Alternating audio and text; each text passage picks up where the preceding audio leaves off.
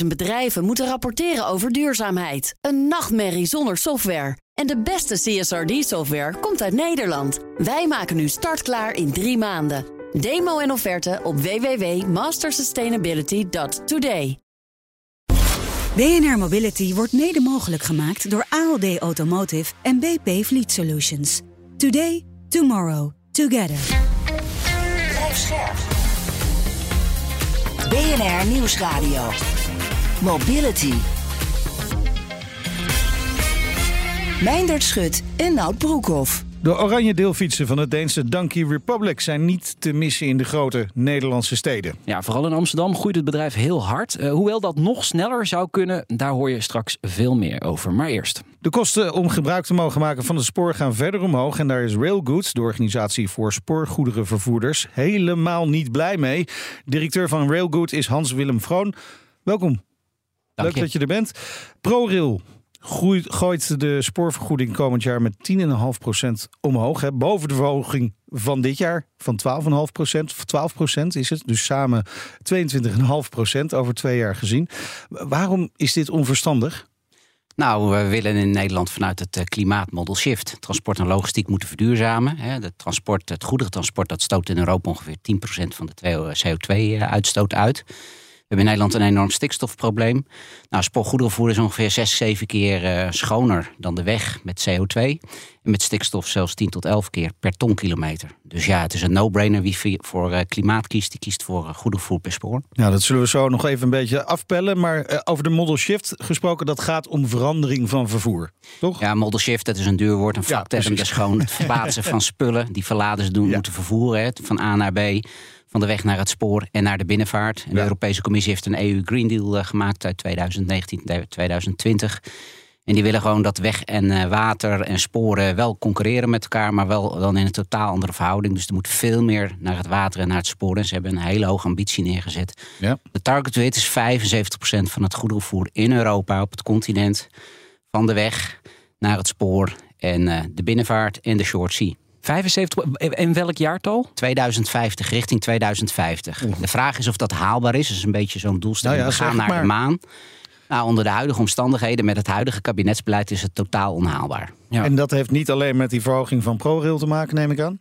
Nee, dat is niet het enige. We zijn in Nederland een nieuw eh, beveiligingssysteem op het spoor aan het uitrollen. Dat heet ERTMS. Het spoor dat zit vol met afkortingen, maar dat is het European Rail Traffic Management Systeem. Nou, dat is helaas niet Europees. Dat wordt een expensive rail traffic management systeem. Het heet toch European? Ja, dat klopt. Maar ieder land rolt tot nu toe zijn eigen versie uit. En in Nederland hebben we op dit moment twee versies. En er komt straks een derde bij. Dus het ERTMS dat we op de beterroute sinds 2008 hebben... dat hebben we straks niet op delen van het gemengde net. En dat betekent dus dat al, al je locomotieven moeten met beide systemen... plus het oude systeem zijn uitgerust. Ja, en daar hebben we een onrendabele top van 270 miljoen euro tot en met 2031. Ja, dat kost geld natuurlijk. Ja, en ik las ook iets over infraheffingen. Dat komt er ook nog bovenop. Ja, die 12% van dit jaar en die 10,5% die uh, Pro heeft aangekondigd voor volgend jaar.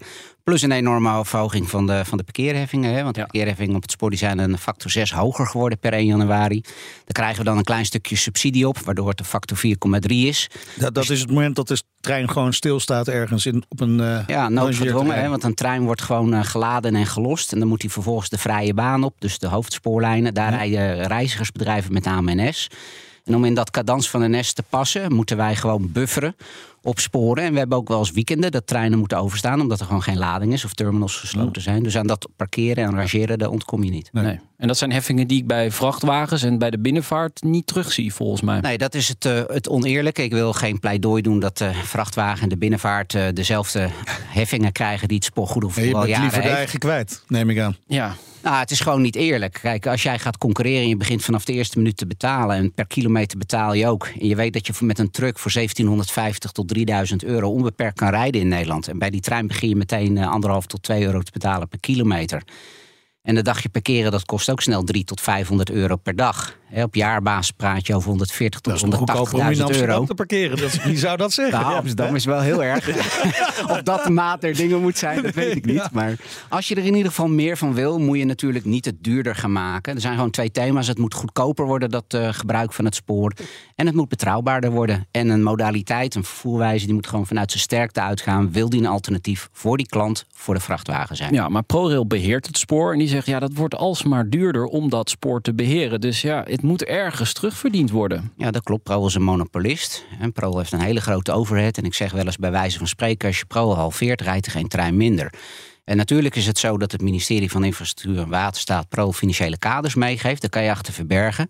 Maar het is heel simpel. Pro heeft op dit moment een gat van 80 miljoen euro. Omdat NS onvoldoende personeel heeft om treinen te rijden en de dienstregeling afschaalt. En natuurlijk is het zo dat grondstoffen en bouwstoffen duurder zijn geworden. Dat is allemaal waar. Ook salarissen zijn duurder geworden. Maar dat is geen reden om dit één op één heel makkelijk eh, door te zetten naar het eh, spoorgoederenvervoer. Dus jij zegt, eh, er moeten meer vrachtwagens eigenlijk eh, van de weg naar het spoor, hè, de, de containers dan in ieder geval. Hoeveel van die vrachtwagens kun je bijvoorbeeld op één trein laden? Nou, gemiddeld 52. Hè? Dus heb je van die hele lange trailers die je veel op de snelwegen zit, die op de achterlandverbinding eh, rijden. Daar zit eigenlijk de snelweg vol mee. Hè? Men rijdt graag in de Polonaise met trailers en containers. Daar gaan er 42 van op een trein. En als je naar containers kijkt, hè, daar zitten ook 20 voet containers tussen. Dus dan kom je op 60, zo kom je gemiddeld op 52 vrachtwagens die je van de weg haalt als je één langere goederentrein rijdt. En dan Ja. rijden we nog niet eens op de maximale lengte. Nee. En Want wat is de maximale Ja. lengte? Die is 740 meter. Alleen dat kunnen we niet rijden omdat Nederland niet investeert in 740 meter treinlengte. Pro en Railroad hebben berekend dat we daar 400 miljoen euro tekort komen. Om aan de Europese eisen te voldoen in 2030. Dus daar moet geld bij. Er is ook geld toegezegd in Ja. 2018 al door Stientje van Veldhoven, de voormalige staatssecretaris. Daar is helaas weinig van terechtgekomen. Oké. Het kabinet komt de beloftes niet na. Nee, dat is een beetje het probleem van dit eh, kabinet. Het kabinet heeft heel veel moeite met visie. Hè. Er ligt Ja. al sinds november 2020 een motie van de D66, VVD en het CDA... om met een toekomstbeeld spoorgoederen te komen. We hadden een goed maatregelenpakket met Van Veldhoven afgesproken Ja. in 2018. Hè, dat is inmiddels alweer vijf jaar geleden. Nou, kijk wat er van terechtgekomen is. We hebben een lagere kilometerheffing, dat is positief. Die was ook de hoogste van Europa voor het goederenvervoer. Maar ja, als je dan vervolgens die kilometerheffing halveert... en op het Duitse en Belgische niveau komt... en je verhoogt de parkeerheffingen met een factor 6... Ja. wat ben je dan aan het doen? Dan ben je niet aan het stimuleren... maar dan ben je omgekeerde model shift aan het realiseren. Dus Ja. een stroom die teruggaat van het spoor naar de weg. En dat is helaas in het binnenland al gebeurd. Hè. Tussen Moerdijk en Geleen rijden al geen treinen meer. En tussen Rotterdam en Koevoorde ook niet. Gewoon te duur geworden. Dus die goederen gaan weer van spoor naar de weg. Die zitten weer helaas op de weg, ja. Dan wordt het daar weer drukker, meer uitstoot. Precies. Ja, Ja, we hebben zoveel goederen eh, die vervoerd moeten worden in Europa. Dat blijft ook wel groeien. Hè. We hebben nu even een kleine recessie. Maar het blijft wel groeien als je kijkt naar de prognoses van de EU, maar ook van Nederland, Duitsland, Zwitserland, et cetera. Zwitserland is dan geen EU, maar ook daar groeit het. We kopen veel. We, roep- we roepen heel veel circulair. Hè, maar de economie komt nu wel een beetje aan zijn grenzen als het gaat om leefomgeving, infrastructuur, et cetera. Dus we hebben alle drie de modaliteiten heel hard nodig om al die Ja. spullen bij de consumenten en de bedrijven te bezorgen. Dus je hebt gewoon spoor, weg en water nodig. Dus je moet wel zorgen dat dat spoor dan ook kan concurreren met die weg. Met die binnenvaart hoeft niet. Hè. Die vervoert al drie tot vijf keer zoveel volume als het spoor. Dus die hebben een schaalvoordeel. Ja. Die betalen ook geen heffingen. Die zijn daar sinds 1862 van vrijgesteld met de akte van Mannheim. Kijk. Maar we hoeven ook niet te concurreren met dat, eh, met dat eh, binnenschip. Hè. We moeten concurreren op die middellange en die lange afstanden met de vrachtwagen. Om die wegen te ontlasten, om dat klimaat te redden, om de stikstofuitstoot Want naar beneden hoeveel- te brengen. over- eh, dat, dat is duidelijk, hè? Maar hoeveel ruimte is er op dat spoor om nog te groeien in het Nou, goederenvervoer? er is aan zich eh, voldoende ruimte. Het is een beetje hoe je het spreidt over de dag. Hè, en of je meerdere routes hebt. En Ja. of je met wetgeving niet eh, uitgesloten wordt om op bepaalde routes te mogen rijden. En dat is in Nederland ja, natuurlijk dat zo. gaat bijvoorbeeld om gevaarlijke stoffen. Ja, maar bijvoorbeeld ook, men heeft ooit wetgeving gemaakt om de beterroute enorm te pushen. Nou, Ja. Dat is hartstikke goed. De beterroute is een hele goede oplossing. Eh, ongeveer de helft van het spoorgoederenvervoer tussen Nederland en Duitsland. En dat is het grootste deel van het spoorgoederenvervoer. Dat zit op die beterroute. Maar er wordt wel eens gebouwd aan het derde spoor. En niet alle industrie en havens die liggen dus aan de beterroute. Dus je hebt ook die capaciteit op dat gemengde net nodig. En dan moet je dus zorgen dat die goederentreinen daar wel 24-7 kunnen rijden. Want dat doet de vrachtwagen ook. En als je zoals hier in Amsterdam, hè, waar de vierde grootste haven van Europa ligt Daar kan nog veel meer. Er kan ook heel veel met trailers en containers naar de short sea hier. Waardoor je Amsterdam als een soort multimodale dra draaischijf met ook value-added logistics. Ook weer een ingewikkelde term. Maar er komen goederen binnen hè, op een draaischijf en daar voeg je waarde aan toe. Waardoor er ook hier geld verdiend wordt. En je haalt het ook van de weg. Hè. Dus Amsterdam kan veel meer. Maar we zijn bijvoorbeeld op de A1-corridor van Amsterdam naar Oldenzaal op het spoor al heel lang in een discussie dat de OV-sector en het ministerie van INW daar dreigen met spitsuitsluitingen. Nou, dat kan niet want die short sea ferries die wachten niet totdat die trein eindelijk door de spits heen is. Die varen gewoon af. En als je dat niet per trein kan bedienen, dan doe je het per truck. Ja. Nou, nou heb jij vast aan de bel getrokken in Den Haag al vaker. Je doet het nu weer hier bij ons. En wat wordt er dan gezegd? En gaat er nog iets veranderen of niet? Nou, ik moet zeggen, onder Rutte 4 is het heel teleurstellend. Er is weinig verbinding tussen de politiek en de sector. Je ziet wel dat in de Tweede Kamer, met name de VVD, maar ook de D66 wel die zien wel dat belang van het spoorgoederenvervoer. Die hebben ook een oproep gedaan op 26 januari om nou eindelijk met het een heel groot deel van de coalitie zou je zeggen. Dat is een heel groot deel van de coalitie, dat klopt. En wij hopen ook dat die Kamer nu die bijbuiging krijgt, want die is aan het aanjakkeren, hè, aanjagen. Dat moeten ze ook vooral blijven doen. Want je moet wel met een goede visie komen. Je kan het belastinggeld maar één keer uitgeven. En je zal echt hele slimme keuzes moeten maken. Dus echt niet alles op spoor. Met de energietransitie, al die ammoniakstromen, die gaan echt niet op het spoor. Daar komt een buisleidingenstelsel voor. We hebben al heel veel buisleidingen. Maar die trailers en die containers, maar ook een stuk goed dat nu op de weg zit. Het is gewoon idioot om je IKEA-spullen uit Polen per vrachtwagen naar Nederland te importeren. Als we de mond zo vol hebben over het klimaat en het stikstof ons land zo lam legt. Dat moet gewoon op het spoor. Mooi pleidooi, denk ik. Denk ik ook. Ja, klare taal. Klare taal. Heel duidelijk. Dankjewel, Hans-Willem Vroon, directeur van Railgood. BNR Mobility. Deelfietsaanbieder Donkey Republic groeit snel in Nederland, vooral in de grote steden. En Amsterdam springt er dan bovenuit, blijkt uit de cijfers. Peppe Lammertijn is country manager Nederland en België. Welkom, leuk dat je er bent. Gekomen vanuit Gent. Yes, rechtstreeks op de, vanuit Op de deelfiets, helemaal. Op de donkey, op de trein en terug oh, op de donkey. Wel ook een treintje ertussendoor, ja, ik kan me voorstellen. Ja, maar dan even het verhaal als je hier komt. Dus dan kom je in Amsterdam en dan moet je, wil je weer op de fiets. En dan? Ja, inderdaad. Dus uh, ik ben eigenlijk thuis uit vertrokken uit mijn straat. Uh, daar een fiets opgepikt. En dan de fiets achtergelaten aan het station. Hier in Amsterdam dan aankomen in Centraal. Ja, is het toch wel tien minuutjes wandelen om die fiets dan te vinden even snel huren de app en dan uh, tot hier gefietst. Ja. Maar het is, ja, het is een groot verschil waar uh, de fietsen in de ene stad wel echt heel makkelijk staan aan het station gebeurt het hier dus nog, nog niet. Nog niet. Ja. Waarom is dat? Waarom, Omdat waarom... Amsterdam heel graag wil dat hij geniet van de stad en dat kun je het beste goed doen. ja, zit het? Nee, dat is het nee, niet. dat is het niet. Correct. Het is een prachtig weertje, uh, maar daarvoor is het niet. Um, het, was, het was heel aangenaam om uh, in dit zonnetje te mogen wandelen, maar uh, op de fiets had ik toch dat koele windje gehad. Ja. Ja, de reden waarom dit zo gebeurt, waarom wij als Donkey hier in Amsterdam enkel in West uh, Oost en Zuid eigenlijk ons aanbieden, is simpelweg uh, druk op de openbare ruimte, zo gezegd. Dus wij zouden te veel plaats innemen. Met onze, gemiddeld hebben wij een 500-tal fietsen actief. Een fiets is niet zo groot. Er zijn er 2 miljoen uh, in totaal in Amsterdam. Ja. Dus wij zien onszelf echt als een klein druppeltje. Nu goed, Amsterdam ziet ons eerder als een uh, gigantische waterval. Dus, uh, ja, daar, daar ja. ja maar ik kan wel ergens op zich wel iets begrijpen. Hè. Jarenlang heb je zo'n zo'n fietshotel voor Amsterdam Centraal Station uh, lacher in het water. Die hebben ze nu ondergronds gedaan. Ze zijn doodsbenauwd dat er weer heel veel extra fietsen bij dat Centraal Station komen. Ja, die angst, uh, die angst is er zeker. En, en daarom ook net uh, zo spijtig dat die uh, deelfiets niet meer plaats krijgt. Want wij zien echt dat waar de deelfiets echt ingeburgerd is en waar ja. die goed gebruikt wordt. Zo kan ik onze voorbeeldstad Kopenhagen gaan aanhalen, waar die echt wel ingeburgerd is en enorm ook door de lokale gebruiker gebruikt wordt. Mm -hmm. Ja, dan zie je echt dat die die persoonlijke fiets minder aanwezig is. Dat, dat die deelfiets heel wat persoonlijke fietsen kan vervangen. Uh, ik denk de laatste studies die ik daarover las, ging het over tot, tot vier persoonlijke fietsen verdwijnen door één deelfiets. En ik ken zelf meerdere, uh, ja, meerdere mensen hier in Amsterdam die drie tot vijf fietsen hebben. Die verspreid ja. staan over ja. de stad. Ja. ja, maar precies, dat is natuurlijk wel de vraag. Hè? Want het is interessant dat je zegt dat in Kopenhagen ook door lokale bewoners die deelfiets gebruikt worden. Wij hebben hier in Nederland meer fietsen dan inwoners. Hè? En uh, volgens mij is het gemiddelde boven de twee fietsen per persoon. Ja, waarom zou je dan deelfietsen willen aanbieden? Ja, dat is een heel goede vraag.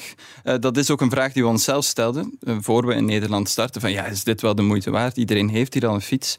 En nu zien we eigenlijk uit ervaring en, en ook uit wat mooie uh, cijfers uit Rotterdam bijvoorbeeld, zien we daar dat toch de helft van onze gebruikers in Rotterdam geen fiets heeft. Nee, de dat zijn autorijders, Rotterdammers. Ja, kan wel. Uh, of het zijn, wij zien toch ook heel wat expats uh, die gebruik maken, die hier ja, geen fiets hebben als ze toekomen, of misschien ook niet goed weten waar, waar vind ik dan uh, een goedkope fiets.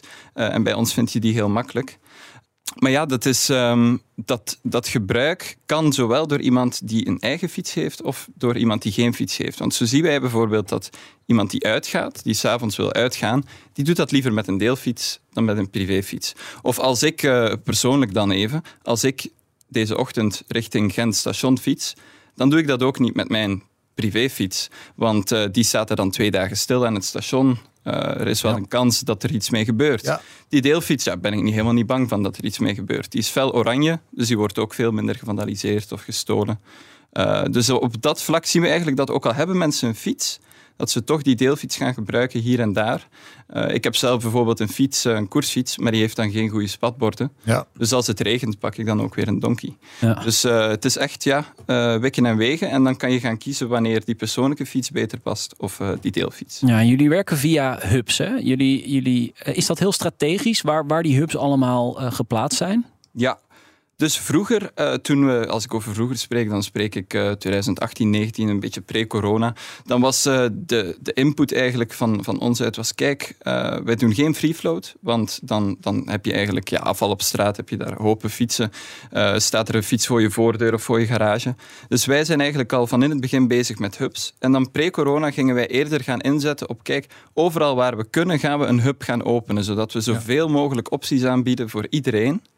Maar daar stappen we nu langzaam van af. We zien nu eigenlijk dat dus een, een strategischere aanpak, een meer gebalanceerde aanpak nodig is. Want een stad functioneert eigenlijk een beetje als een, als een mierenkolonie, zeg maar, waar je op sommige locaties heel, een hele ophoping hebt van, van miertjes en dan op andere locaties uh, loopt er één eenzaam miertje rond.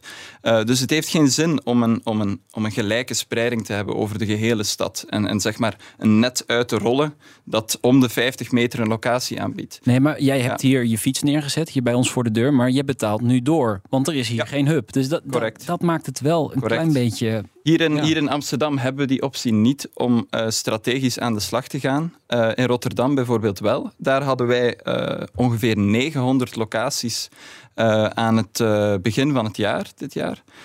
En zijn we eigenlijk in maart hebben wij een derde van die locaties weggehaald. Heel strategisch gekozen. En niet alleen ook, want je zou kunnen denken van kijk, dan verdwijnen er alleen maar hubs aan de buitenrand, hè, want die doen het dan het minste goed. Maar dat is helemaal niet waar. Er zijn ook heel wat hubs verdwenen in het centrum. En door eigenlijk locaties te gaan weghalen, is er dan meer beschikbaarheid op andere locaties. Maar hier in Amsterdam is het verhaal eigenlijk omgekeerd, waar we met een groot tekort zitten. We hebben maar 123 locaties in eh, Amsterdam, wat eh, ja, vijf keer minder is dan wat we hebben in, in Rotterdam. En het gebruik is eigenlijk... Ja, we hebben minder voertuigen in Amsterdam ook, maar het gebruik ligt eigenlijk hetzelfde als in Rotterdam. Dus eigenlijk beter, conclusie daar. Ja. Het is jullie snelst groeiende stad, Amsterdam. Misschien wel wereldwijd? Correct. Um, wij met Donkey zitten enkel in Europa, maar Ja. we noemen het Ah, wereldwijd. dus wereldwijd. ja. we noemen het wereldwijd. Ja. Maar uh, dat is wel echt... Uh, ja, Amsterdam groeit enorm snel. Wij zien hier heel veel potentieel. Wij zien echt een tweede Kopenhagen daarin, uh, waar we ja, echt super, het super goed doen ook uh, qua lokaal gebruik. En een voorbeeld daarvan is dat als we gaan kijken naar uh, alle hublocaties die we aanbieden over heel Europa, ook in Kopenhagen, dan zien we eigenlijk ja, uh, dat onze toplocatie van alle hubs die we hebben, is op de Piet Heinkade onze dichtste hub bij het Centraal, waar ik daar net 10 minuten voor moest wandelen. Ja. Bij Bimhuis? Ja, bij het Ja, Bimhuis. ja. En die doet het eigenlijk het best van al. Ja. En jij ziet een relatie met het Centraal Station. Eigenlijk. Ja, dus als je die hub op Centraal Station of nabij Centraal Station, dan zou je er eigenlijk nog meer business uit kunnen halen. Zeker. Wel, dan zouden we die aan het Bimhuis verliezen natuurlijk. Die zou dan niet meer zo Ja, goed draaien, maar dat vinden we niet uit. Nee, haal je daar Eh, tien fietsen weg ja. of twintig? Inderdaad, die bij het centraal zou het dan veel beter doen. Ja, we zien daar soms echt een ophoping van ja, 50, 60 fietsen bij het Oh, Bimhuis. Ja. Eh, dus ja, die willen we naar centraal. Ja, maar hoe ga je de, de, de gemeente overtuigen? Nou, hij is hier vandaag. Je, je bent hier Ja. niet voor niks in Amsterdam. Nee, dus ik, eh, ik zelf werk uh, vooral uit Gent, maar ik ben heel vaak in Nederland natuurlijk, in de steden die ik hier uh, onder mijn hoede heb. Uh, en dus ook nu in Amsterdam eigenlijk voor een gesprek met de stad. morgen ook gaan we in gesprek met onze partner, de GVB. Ja. waar oh, we, werken jullie mee samen ja, met GVB? Correct. Dus daar zijn we nu een aantal maanden mee gepartnerd. Dat is ook vanuit ons die motivatie om toch ook dat lokale gebruik te gaan stimuleren. Mensen die dan de bus nemen of, of de tram of de ferry kunnen dan eigenlijk met dezelfde applicatie ook een donkey uh, gaan huren. En je ziet het ook op onze zijpanelen in Amsterdam wordt de GVB mooi, uh, mooi getoond daar. Dus we, we proberen echt ons best te doen om uit verschillende hoeken toch dat lokale gebruik te doen stijgen. Want dat is uiteindelijk wat Amsterdam wilt is dat de lokale Amsterdammer die deelfiets ontdekt. En, en even voor, voor duidelijkheid, het GVB ziet als voordeel dat hun aanbod nog fijnmaziger wordt dan, Correct, het nu al ja. is. Zij willen eigenlijk, de GVB wil beter meedragen aan die uh, last mile, zeg maar. Mhm. Dat je met de bus, uh, dat je met de bus eigenlijk aankomt aan je halte en wat dan? Hè? En dus nu staat die deelfiets daar nog niet, maar hopelijk snel wel. ja. Dus ook daar kreeg, had de GVB eigenlijk een, uh, ja, direct een reactie op mij als ik kwam uitleggen hoe we aan de slag waren hier in Amsterdam. Ja, hun mond viel ook open van kijk, hoe kan dit uh, dat jullie niet aanwezig zijn waar alle vraag is en wel aanwezig zijn waar de vraag eigenlijk heel matig is. En hoe ga je dat oplossen? Want de gemeente Amsterdam, daar heb je dan een gesprek mee. Maar ja, zeker. is er een oplossing? Heb jij een, een, pakket van maatregelen van ja, dit kunnen we zo doorvoeren en dan is het, is het gelukt? Inderdaad.